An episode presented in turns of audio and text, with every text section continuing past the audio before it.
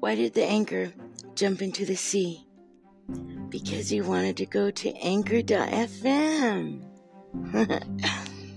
so, this is an ad to tell you that, um, actually, to tell you like a personal experience of me and what I get out of it, and how I would like to encourage all of my listeners to literally check it out. It's a platform to voice any and everything that you've ever felt strong about, or if you just want to laugh, it's really super, super duper cool. It's a bitchin' app. It's easy to use. Bitchin' means totally, totally good. It means super wonderful. Anyways, check out Anchor.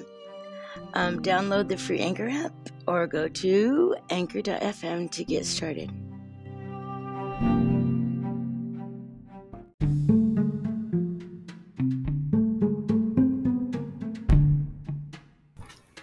Yo, I want to make a statue or a doll, and I want to name it Bitch.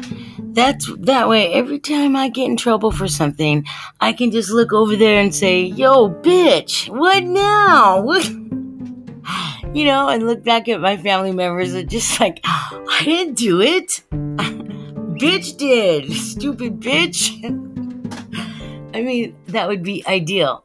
Then I could really I guess um really step out of your body away from that situation because every time that kind of stuff happens, you're always thinking, I don't want to be here right now. And I wished I had a doll I could say, hey, bitch, don't do it again.